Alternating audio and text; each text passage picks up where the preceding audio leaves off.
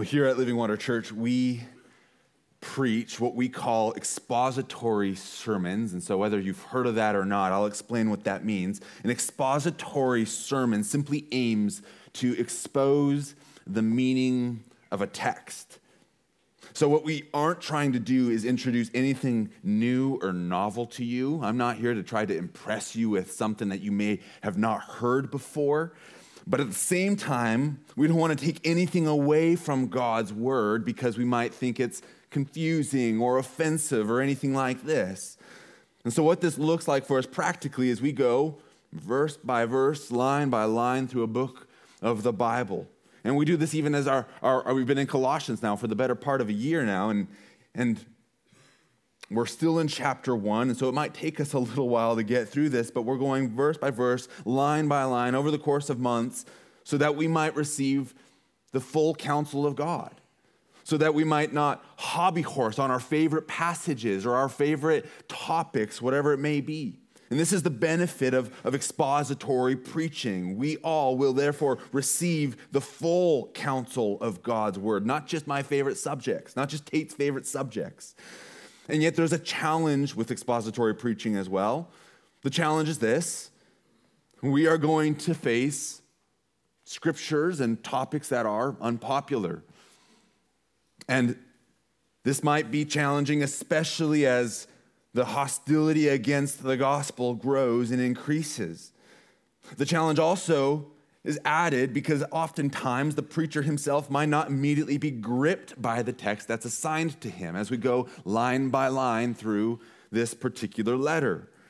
And so, Tate and I, we pray that the Lord would grip our hearts week in and week out with what the scripture says so that we might preach to you plainly with boldness and that we might actually be changed by it too, and so that you would as well. But then another challenge with expository preaching is well, sometimes there's just texts that are just plain confusing. And that's what we have this morning is a text that I would not have picked if I were just to pick whatever passage I wanted to preach on. And yet, as we go through this line by line, we come to this text. And I'll, I'll read it to you now so that you might understand what I mean when I say this is confusing. It's verse 24. Paul says, Now I rejoice in my suffering. That rejoicing in suffering, that's confusing in and of itself. But that's not the part I'm talking about that's, that's difficult. I rejoice in my suffering for your sake. And here it is in my flesh, I am filling up what is lacking in Christ's afflictions for the sake of his body, that is, the church. Now, what in the world does Paul mean when he says he is filling up what is lacking in Christ's afflictions? Well, that's what I get to tell you this morning. I'm going to expose what that means, but before you get uh, too carried away with thinking, wow, did he just deny the gospel? Uh, may I just say, don't cancel Paul. Not yet and not ever. You see, Paul, he's an apostle, and he penned the perfect word of God. And this kind of language that he's using here in this passage, if a preacher, if I were to say this, that, that there is something lacking in Christ's afflictions, well, m- most of us would probably be pretty concerned with what that implies. But before you tear this page out of your Bible to try to change the meaning of what it plainly says, remember that all scripture is breathed out by God and is profitable for teaching, for reproof, for correction, and for training in righteousness, that the man of God might be complete, equipped for every good work.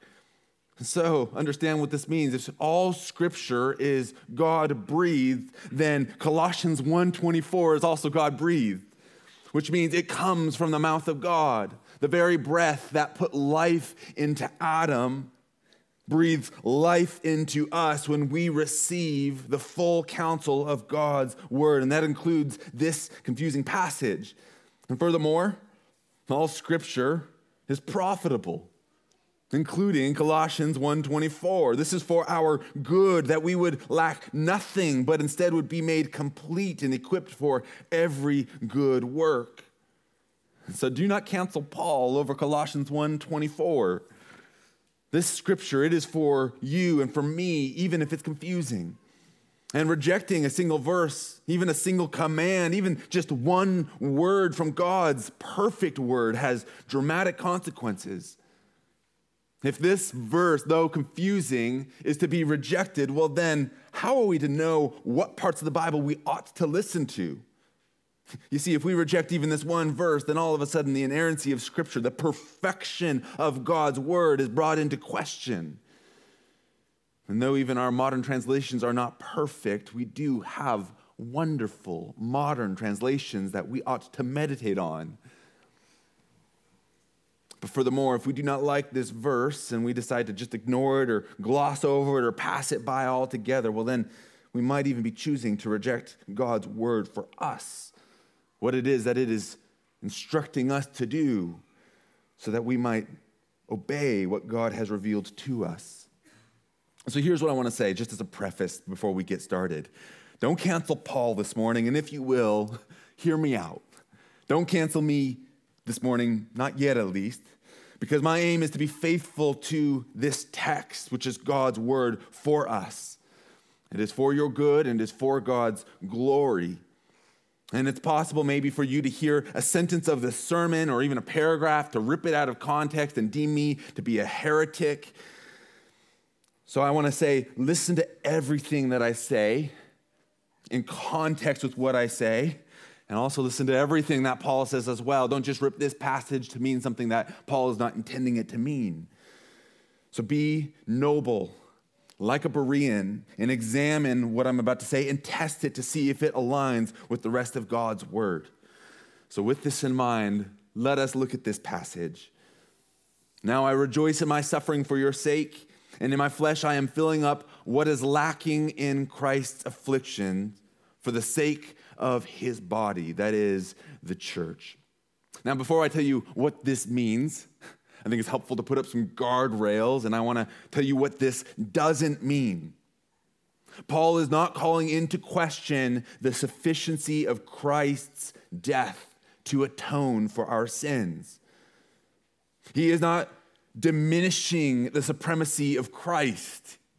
He is not trying to undo what he has already laid before us, as he has showed us Christ's preeminence. You see, if Paul was denying the sufficiency of Christ's atoning death here in this verse, well, then he would be denying what Jesus clearly taught, and he would even be found contradicting himself. And this is impossible. For not a jot or tittle, not an iota or a dot of God's word is misplaced or an accident, as Jesus tells us in Matthew 5 18. And so, what this means is that all of Scripture is inspired, including the smallest punctuation and even every single letter. It is all inspired and perfect. And so, with this in mind, let me lay out a principle for us in biblical interpretation. The Bible, it does not contradict itself. And since this is true, when we are interpreting the Bible, we ought to understand Scripture in light of itself. And so when we come to a scripture that is confusing or less clear, perhaps like Colossians 1:24, what we ought to do is look to the rest of scripture to help us gain insight as to what it means. And so for as to what is lacking in Christ's affliction, let me start by telling you there is nothing lacking in Christ's death to reconcile sinners to God. It's helpful that we are right on the heels of having celebrated Good Friday and the resurrection on Sunday. Good Friday, we remembered the death of Christ, his perfect life, his innocent death, and because of these things, his perfect righteousness that is imputed to us as he gives us his perfect righteousness. Last Friday, Mark preached, It is finished. That was Jesus' final words before he gave up his spirit. And when he said, It is finished, he meant it. That the work of reconciliation that he came to accomplish on our behalf was done. The price was paid in full. And in that sense, there was nothing lacking in Christ's suffering.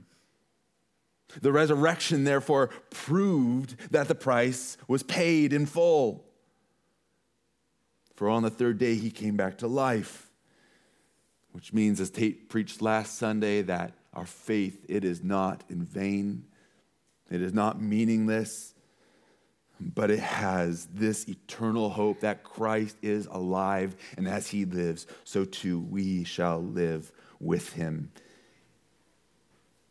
So, understand, he is not denying the work of Christ. In fact, as we've already seen, Colossians 1 19 through 24, in him, Christ, all the fullness of God was pleased to dwell, and through him to reconcile to himself all things, whether on earth or in heaven, making peace by the blood of his cross. He died once and for all, as, as we see even in Hebrews 9 25, nor was it in order, nor, nor was it to offer himself repeatedly as the high priest enters into the holy places every year with a blood that is not his own for then he, as Christ, would have to suffer repeatedly since the foundation of the world. But as it is, he has appeared once for all at the end of the ages to put away sin by the sacrifice of himself. And so, what we should be crystal clear on this morning is Paul is not calling into question the sufficiency of Christ's death to atone for our sins. And so if that's not what we're talking about, then why does Paul say here in Colossians 1:24 that he is filling up what is lacking in Christ's afflictions for the church? One commentator he sums it up well. He says there is a sense in which it is quite legitimate to speak of Christ's afflictions as incomplete, a sense in which they may be and indeed must be supplemented. For the sufferings of Christ may be considered from two points of view. They either have the sacrificial efficacy, and that sacrificial efficacy is what we have talked about before, where his, his death accomplished the work of salvation, or they have ministerial utility. In other words, Paul isn't saying that Christ's death was not enough for the church to be saved, but what he is saying as the church is in need of ongoing service from Christ's servants, whom Christ has appointed to serve his church. I'll read that one more time because it's kind of confusing. The church, that is us as a body, are in need of ongoing service from Christ's servants whom Christ has appointed to serve his church. And so, understand the work of Christ is finished, but the work of the church is not. That's the main point of this sermon, because it's the main point of this text. Christ's work, it is finished. As we've already stated in the Apostles' Creed, our Lord, He is seated at the right hand of the Father. Understand what that means? And I think moms who have little kids, or even those of you who do not sit at a desk all day, will appreciate this best of all. At the end of a day, after a hard day's work, what do you do? You sit because the day is done and the work is finished. And so it is. Christ, He is seated, His work is finished, but the church is not, for our work is yet to be done. It is ongoing and it will continue until Christ appears in glory. So the work of the church, it is not finished. This is why Paul he's saying this. Now I rejoice in my suffering for your sake. And in my flesh I am filling up what is lacking in Christ's afflictions for the sake of his body, that is the church. And what is this work that we're talking about? What does he have in mind? Well, listen again, verse 25 to 29, to the rest of this paragraph in context. This is the, the ministry that he has in mind, of which I became a minister according to the stewardship from God that was given to me for you, to make the word of God fully known, the mystery hidden for ages and generations, but now revealed to his saints. To them, God chose to make known how great among the Gentiles are the riches of the glory of this mystery, which is Christ in you, the hope of glory. Him we proclaim, warning everyone, teaching everyone with all wisdom, that we may present everyone mature in Christ. For this I toil, struggling with all his energy that he powerfully works within me. So you can I think, perceive from the rest of the context of this that there is work to be done. That's what Paul is saying. And that is what is lacking for the church is, is the church is in need of Paul the apostle to serve and to suffer for our good. We're, we understand this even from other places in Scripture that the work is not done, and that in fact, if there is not work done, saints will not be saved. Romans 10 14 and 15, Paul says, How then will they call on him whom they have not believed? And how are they to believe on him whom they have never heard? And how are they to hear without someone preaching? And how are they to preach unless they are sent? In other words, if the gospel is not preached by Paul and other faithful servants, then there will be no faith. And if there is no faith, then there is no salvation. And so, though Christ finished the work on the cross to die for our sins, to bear the penalty that we all deserved, and though his work is finished, saints, there is still work for us to do. But it's not just the lost sinner that is lacking something. It is not just the one who has yet to hear the gospel that is in need of something having been filled up, because Paul, he's writing to believers. And they themselves are the ones that are lacking something, which means for you and me this morning, we all are, are lacking something this morning that we must be filled up with by Paul and by other servants like him. I read it already, but I'll read it again and see if you can't spot what is lacking. 2 Timothy 3:16 all scripture is breathed out by God and profitable for teaching, for reproof, for correction and training in righteousness that the man of God may be complete. Which means implies that without the word being preached to us and receiving that word daily, well, we are incomplete. So, apart from the ministry of this word, you and I, we lack something. And while Christ's death is enough to reconcile the entire church back to God, we need to recognize that there is still work for us to do in order for these sinners to be brought back to God so that they might hear so that they might believe, so that they might repent, and so keep in step with the Spirit. And this will be accomplished by the church through the power of the Spirit. So here's the main idea this morning Christ's work, though it is done, the work of the church is yet to be finished. And there's three applications I want us to consider this morning with this. Now that we understand the difficult part of the text, let us consider the call to serve the church. Understand what I mean when I use this word call here in this sense. Paul, as he's rejoicing in his sufferings and the afflictions that he's, he's taking in to serve the church, he, he, I think, rightly recognizes his call from God. Paul, he isn't serving a church in the way that he thought the church needed service, but instead he is serving the church in the way that Christ has ordered him to serve the church. This is what I mean when we talk about the call to serve the church. These are not just human ideas, this is ordained by God to man. Listen to Paul once again as he's reflecting upon his call in Romans 1 1. You see it multiple times, but this is just an example where he says, Paul, a servant of Christ Jesus, called to be an apostle. A servant of God needs more than just this feeling of doing something for God, because feelings, they are deceptive. Feelings, they, they change day by day.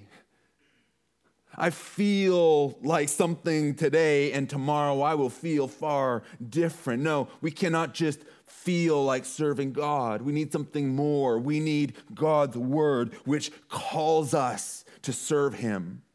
And the man who senses this call will do all that God requires of him, whether or not he feels like it. And so, Paul, speaking here of his calling, once again, we see this made clear when the Lord tells Ananias in Acts 9, speaking of Paul, he says, Go, for he, Paul, is a chosen instrument of mine to carry my name before the Gentiles and the kings and the children of Israel. For I will show him how much he must suffer for the sake of my name. Again, notice how his suffering is linked directly to his calling, and that calling is to carry the name of the Lord to his people, be it Gentiles, kings, or Israel. So this is why we even see in Colossians 1:28, him, that's Christ, we proclaim and put the link with his proclamation to that of his suffering in our text this morning. Now I rejoice in my suffering for your sake, that is, for the sake of Christ's body, the church. Understand, church, we are lacking. We need to be made complete. And that will happen through the ministry of the word.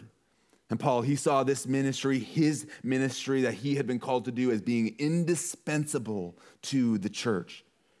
What I mean by this is, apart from the ministry of the Paul, uh, the ministry of Paul, the church lacked what was needed for their salvation. Again, not in the sense of lacking the, the sinless life and atoning death of Christ. That is not the lacking that Paul has in mind here. But what we lack needs to be filled up every single day through the application of the gospel.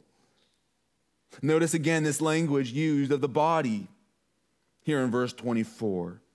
I am filling up what is lacking in Christ's affliction for the sake of his body. We've already seen this imagery used here in Colossians earlier, and yet once again we are reminded that we are a body and Christ is the head. And though he is the head and the preeminent one that is above all, we also should understand just from this imagery that the body has many members that all serve for the good of the whole. And so if we try to say, no, no, no, I don't need the apostles. No, no, no, I don't need the church. I can just do this me and Jesus kind of Christianity thing where I just am isolated with me and Jesus. Don't get me wrong. You need to have personal communion with Christ, but Christ has also given us this church, this body. And so, if we try to disconnect ourselves from Paul and from the scriptures and from Christ's servants, we are in effect saying, All I need is to be connected to the head, while not recognizing that Christ has also given us lungs so that we can breathe, so that oxygen would be brought to the blood, so that the blood could reach through all the rest of the body and the body be nourished and built up. And so he is not in any way putting himself as next to the head or as important to the head, but nonetheless, Paul's ministry is vital to the good of the church.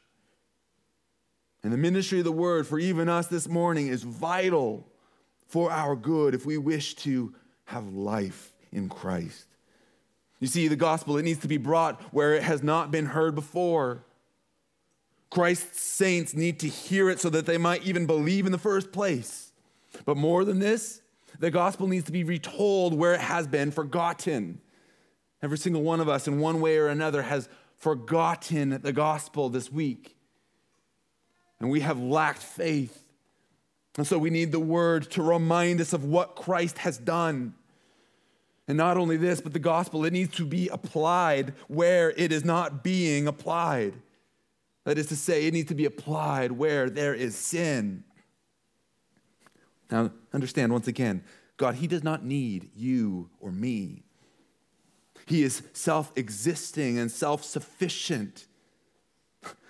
Our service adds nothing to God. And yet, God, in His infinite wisdom, ordained that His body, the church, would be served by these humble servants. And so while Christ's work is sufficient for salvation, church, we still have work to do. This is why God gave the apostles and prophets, the evangelists, the shepherds and teachers to equip the saints for the work of the ministry, for the building up of the body of Christ. What we should recognize is God actually works through human activity. God is still at work. Amen? But He might want to do His work through you. We see this clearly in the book of Ruth. You remember the story this Moabite woman moving back to Israel with Naomi, her mother in law, widowed, with no husband, no men to provide for them. And then there's this man, Boaz, who begins to bless them and care for them. And Boaz, he blesses Ruth with these words in Ruth 2:12, "The Lord repay you for what you have done. A full reward be given to you by the Lord, the God of Israel." Underline these words here, "under whose wings you have come to take refuge." Understand, he's saying, May the Lord be your protector and your provider. Now, remember the scene in the next chapter where Ruth lays at the feet of Boaz and listen to what Ruth says to him.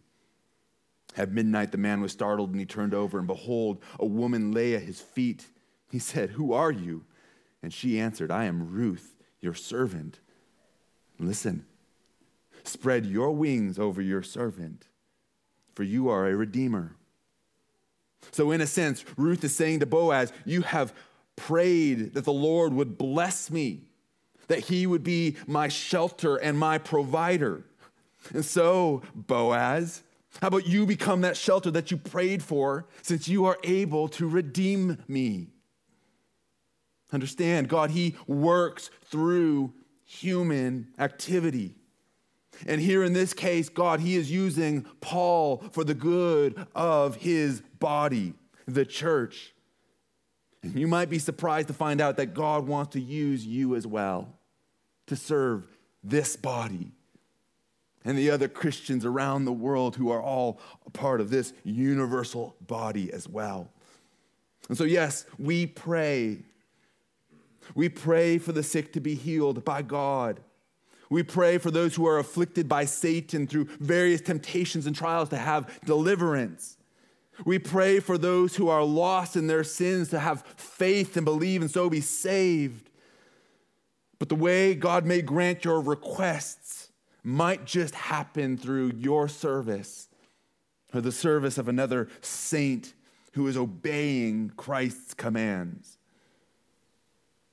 The work of Christ is finished. Yes, it is true. But even more than this, even Paul's ministry is done. He finished his race. But the work of the church is not done. There is still work to be had, for Christ has not yet come. And so, our Lord, He said to His disciples, The harvest is plentiful, but the laborers are few. Therefore, pray earnestly that the, to the Lord of the harvest to send out laborers into his harvest. That we would all recognize our need for these laborers. But not only that, may we recognize that we are some of those laborers just as well. What this might look like for some of us is that we may shepherd people. And that's not limited to pastoral ministry. That means you might disciple someone. You might teach someone. You might even evangelize to those who have yet to hear. This might look like older women taking under younger women to teach them and, and disciple them, and same with older men teaching younger men. This might mean younger men and women commit themselves to serving Christ for a lifetime. Whatever it means, I don't know exactly for every individual, but listen, if you are a part of the body, Christ has given you certain gifts to use for the good of the body. Oh, but we're good at coming up with excuses. Josh, I'm too old. Moses, though, he was 80 years old when God called him to deliver Israel from Egypt. Some others might say, well, Josh, I'm just too young. And yet, even David was a young shepherd boy that his own father overlooked as being even worthy of being a king when the Lord had appointed him to his duty. So understand if you want to come up with excuses, age can't be one of those excuses for why you are not serving the body. But I'm not even talking about serving vocationally. I'm not saying that every single one of you has to become a pastor. That's what I grew up in the tradition where if you were to serve the Lord, you either had to be a pastor or a missionary. That's not what I'm suggesting, although I'm not writing that off. But consider even God's servants, Aquila and Priscilla. These were tent makers. Tent makers. Acts 18, 2 and 3, Paul, he found a Jew named Aquila a native of Pontus who'd recently come from Italy with his wife Priscilla, because Claudius had commanded all the Jews to leave Rome, and he went to them because he was of the same trade. He stayed with them and worked, for they were tent makers by trade. I mean, even Paul himself, at one point or another, was bivocational, working with his hands and serving the church. And yet, even listen to what Paul even calls these two wonderful, this husband and wife. He says this in Romans 16:3, greet Prisca and Aquila, my fellow workers in Christ Jesus. God, he, he calls his servants to serve the church, even in the workplace. For there are places where you will go that I could never imagine going. But it's not just preaching in the church, it's not even just evangelizing in the church, but even doing so in your neighborhoods, in your workplaces, among your family. Those places need the gospel because the Lord has saints among them who he has chosen before the foundation of the world who have yet to hear the gospel and so be saved. Now, I'm hardly even covering all the ways in which we might serve the church. And so I'm going to read a passage, and I realize that as I do this, I'm going to be opening a huge can of worms because I'm not going to explain it, not perfectly and not fully. But listen to 1 Corinthians 12, 4 through 11. Now, there are a variety of gifts, but the same Spirit. And there are a variety of services, but the same Lord. And there are a variety of activities, but it is the same God who empowers them eh, all and everyone. And then he goes on and he begins to, to list the gifts. And I'm not going to read that here this morning, but what I want to what I want to point out is something phenomenal about this passage. He's saying, for all these different gifts, it is the same spirit that is in all.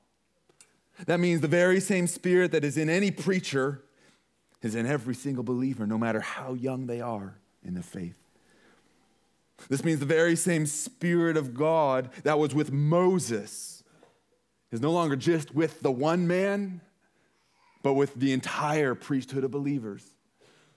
This means that the very same Spirit of God that raised Christ Jesus from the dead is in you, Christian, so that you might serve the church.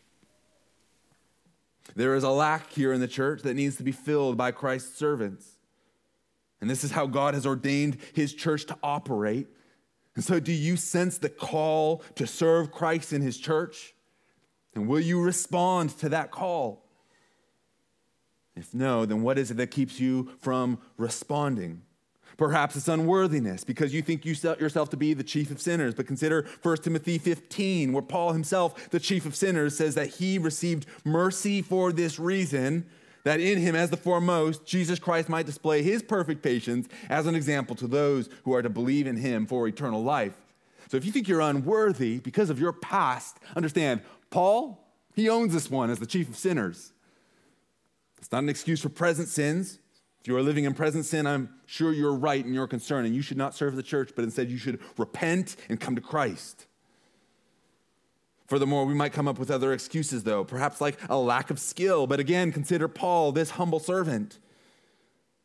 In 1 Corinthians 1, and I, when I came to you, brothers, I did not come proclaiming the testimony of God with lofty speech or wisdom, for I decided to know nothing among you except for Jesus Christ and Him crucified.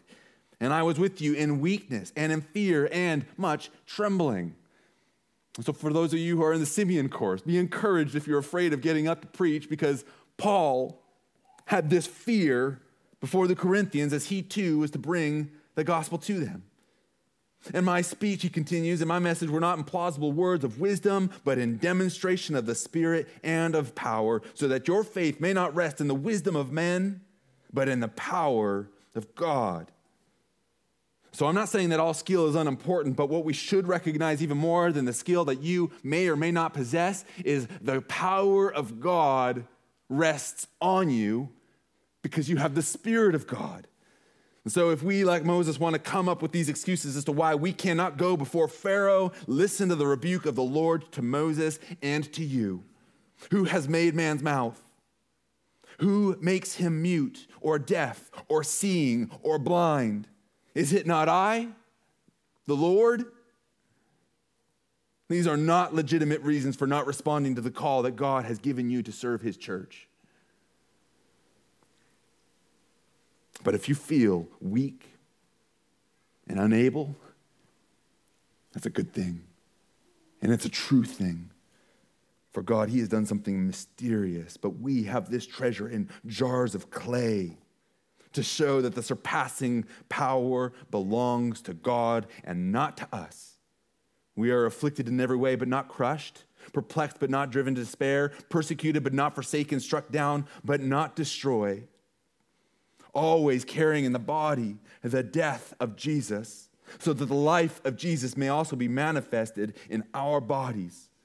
For we who live are always being given over to death for Jesus' sake, so that the life of Jesus may also be manifested in our mortal flesh. So, death is at work in us, but life in you. God, He has given you talents, Christians.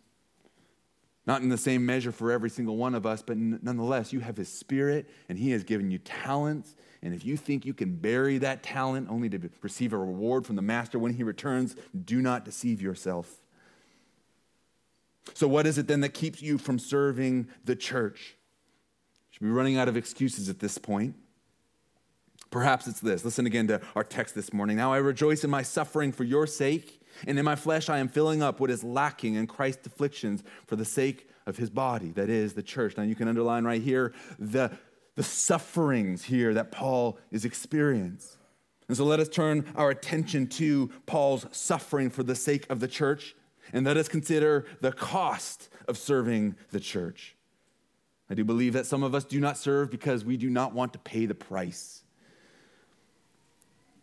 Certainly, the prosperity gospel would teach us otherwise. That the following Jesus, that, that believing in him has no cost, but instead every benefit to gain. You give money, guess what? God will give you more money. And in that sense, you can live your best life here and now. And yet, that is far from what Paul is teaching here. He suffers. He suffers.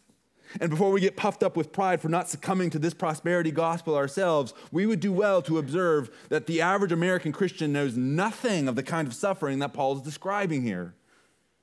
Where is his suffering?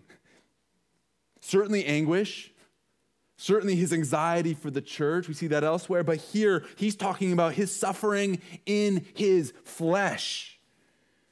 He's talking about being beaten and stoned persecuted, put in prison. He's talking about a, a, physical kind of suffering that most of us cannot associate with, at least not in the way that Paul is. His suffering isn't just because he's a man who's got back pain, his suffering is due to the fact that he is serving the church. And we Americans, we do not like this idea of being persecuted for the faith. In fact, as of late, as things get a little bit hot around the church and more difficult to serve Christ, we get a little bit uncomfortable. We've come to expect these freedoms to worship where we want and how we want to believe whatever it is that we believe. We have been accustomed as Americans that these belong to us and that they cannot be taken away. And yet, in Scripture, what we see, and even throughout the world today, that Christianity is something that you will suffer for.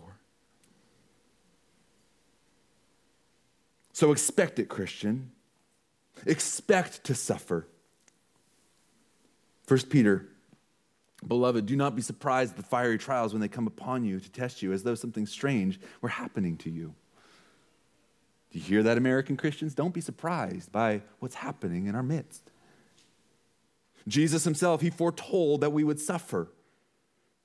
Then they will deliver you over to tribulation and put you to death and you will be hated by all nations for my name's sake, and even the apostles themselves, if indeed all desire to live a godly life, indeed all who desire, excuse me, to live a godly life, will be persecuted. Count the cost of, of serving Christ. I'm not going to read it, but you should read Luke 14, 28 through 33. Count the cost. You will be hated. You will be slandered. You will be mocked. You will be betrayed by those whom you love. You will be misunderstood. And you, like Paul, might even suffer in the flesh, even to the point of death. So sign up to serve the church. Ah, no, but even at the slightest scent of suffering, even the most noble Christians and loyal to Christ have turned away from him. Remember Peter? Even if I must die with you, Lord, I will not deny you. And all the disciples, they said the same. But then during Jesus' passion, when the pressure really started coming down, you remember what happens. Peter was sitting outside the courtyard, and the servant girl came up to him and said, You also were with Jesus the Galilean. But he denied it before them all, saying, I do not know what you mean. And then he does it not just the one time, but another and a third time as well. Peter, he feared the suffering that he would face at the hands of those who did not love Jesus. This morning, my job is rather easy because most of you are lovers of the word and lovers of the gospel, and so to preach with boldness here and now, it's, it's mostly easy. But what of preaching in your neighborhood, your workplace, to those family members who have yet to put their faith in Christ, or even to the family member who says they believe but are living in sin? That's where it gets hard. But it's not all easy, even within the church, when we serve one another. There are other pressures that even Peter himself experienced yet again. Galatians, you remember what's going on there. The youth definitely will remember because we've been going through it. There's the pressure from these Judaizers, these, these Christian Jews who want to make the Gentile Christians. I don't know if I said that right. They're trying to make them obey certain Jewish laws. So they're saying you need to get circumcised, you need to eat certain foods in order to be a Christian. And then Cephas, he, that's Peter, he, he, he succumbed to this pressure. And, and so what did Peter say? He, or Paul, excuse me, he opposed Cephas to his face. That's Peter. Because he stood condemned. So it is, even in the church, there are pressures that might cause for us to try not to serve the church. Because everyone has different opinions. Whether you should homeschool your kids or send them to private school, whether you should let your kids watch this or that whether we should play only hymns or modern songs, whatever it might be. You might go, I don't know if I could serve in that kind of place because there's so many precious. And chances are high that even for a handful of us here, some of us don't serve because we have experienced the suffering of serving in the church from our own brothers and sisters. But let me remind you, you ought not to be surprised by these trials. And furthermore, these trials should not allow you to shrink back from serving the church. Now, this might seem like a terrible way to, to motivate anyone to serve this morning. Serve the church, God calls you to do it, and by the way, you'll suffer. Good luck with that. Even if I were to, to just leave it at that point for us this morning, you know what? I would be better off and more interested in just walking away from the ministry myself. I would not have any interest in doing this work if it were just sign up to suffer. But there is a far, far greater comfort in doing this work and a far, far greater joy in serving Christ's body than all the world has to offer. Listen to Paul once again. Now I rejoice in my suffering for your sake. I want us to focus here in the closing moments on the cheer of serving the church. On the surface, it might have seemed more confusing as to figure out what was lacking in Christ's afflictions. And well, that's a technical thing that's difficult for understand. What's more perplexing in this text and more plain even still is that Paul joyfully suffers for the church. Now, I can't really explain this very well. I mean, I could tell you that you're supposed to do it, but it's not going to help you do it, is it? But let us try to understand what it is that caused him to rejoice. But understand this as well it will require faith, which comes from God, it will require a heart change that comes from God.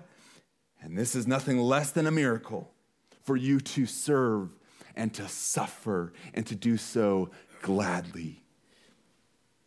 So, understand first of all what might have caused Paul this kind of cheer He's, he was rejoicing in it because he knew that his faith and his work was not in vain. You see this concept of, of rejoicing in suffering so many times throughout the scriptures. Listen to it in Acts 5:41. Then they left the presence of the council after having been beaten. They left the presence of the council, rejoicing that they were counted worthy to suffer dishonor for the name. The dishonor given in persecution became for the apostles, and it is for us a badge of honor that you get to be identified with Christ, who himself was hated and killed. Paul, he has this cheer, furthermore, because it is good for the church. Now I rejoice in my sufferings for your sake. Don't you know, Christian, it is more blessed to give than it is to receive? Paul does, and so he rejoices. But not only that, he rejoices because this suffering is good for him, and your suffering is good for you as well. Count it all joy, my brothers, when you meet trials of various kinds, for you know that the testing of your faith produces steadfastness, and that steadfastness have its full effect, that you may be perfect and complete, lacking in nothing. And yet again, I'll read 1 Peter. Beloved, do not be surprised at the fiery trial when it comes upon you as though something strange were happening to you, but rejoice insofar as you share Christ's sufferings, that you may also rejoice and be glad when the glory is to be revealed. And so, furthermore, there is cheer not only because it's good for you, but, but ultimately, there is a great reward that you will receive. Yes, life, it is, it is marked by suffering. If you're a Christian, certainly will be, but even if you're not, if you're like, I don't, I don't want to serve the Lord, I want to enjoy my life, well, guess what? You will still suffer because death will come to all. But for the Christian who suffers for Christ, he can do so gladly because his hope is not in this world, but it is in Christ who will give him eternal life where there will be no more suffering, no more tears so, this is the cheer of the believer in their suffering. They can rejoice because their life, our life, is hid in Christ, and our treasure is laid up in heaven. And so, do not fear what you are about to suffer. Behold, the devil is about to throw some of you into prison that you may be tested, and then 10 days you will have tribulation. Be faithful unto death and I will give you the crown of life. Oh, you can have cheer, Christian, in your suffering because you suffer like your Lord, and just as He died, He rose again. And so, too, for all who believe in Him, who serve Him gladly, so too you will suffer. But that is not the end of the story, for in the end, you will live. And so, serve the church, saints. Serve the church and suffer for her and rejoice, for your reward is great in heaven. I want to close up by reading this quote from David Livingstone, a missionary to Africa during the 1800s, and he sums it up beautifully. For my own part, he said, I have never ceased to rejoice that God has appointed me to such an office. People talk about the sacrifices that I've made spending so much of my life in Africa away with the word and such a view and with such a thought. It is emphatically no sacrifice. Say rather, it is a privilege. Anxiety, sickness, suffering, or danger now and then with the foregoing of the, the common conveniences and the charities of this life may make us pause, may cause the spirit to waver and the soul to sink. But let this only be for a moment. All these are nothing when compared with the glory which shall be revealed in and for us. I have never made a sacrifice. And so, Christian, blessed are you when you are persecuted for righteousness' sake, for theirs is the kingdom of heaven. Blessed are you when others revile you and persecute you and utter all kinds of evil against you falsely on Christ's account. Rejoice and be glad, for your reward is great in heaven. Let's pray. Father, forgive us for the fear that we have to serve you, to be identified with you, to suffer for you. And Lord, for even those of us who are serving and are suffering, forgive us for the times when we do so with grumbling. Lord, instead, would you give us joy in our work? Give us faith to believe that our reward is laid up in heaven. And Lord, strengthen us for the day at hand. Help for us not to be anxious about tomorrow, whatever it may bring, but Lord, today, would you strengthen our faith so we might do and obey all your commands? And so, Lord, we serve you and we serve one another. Lord, be glorified through it, we ask. In Christ's name, amen.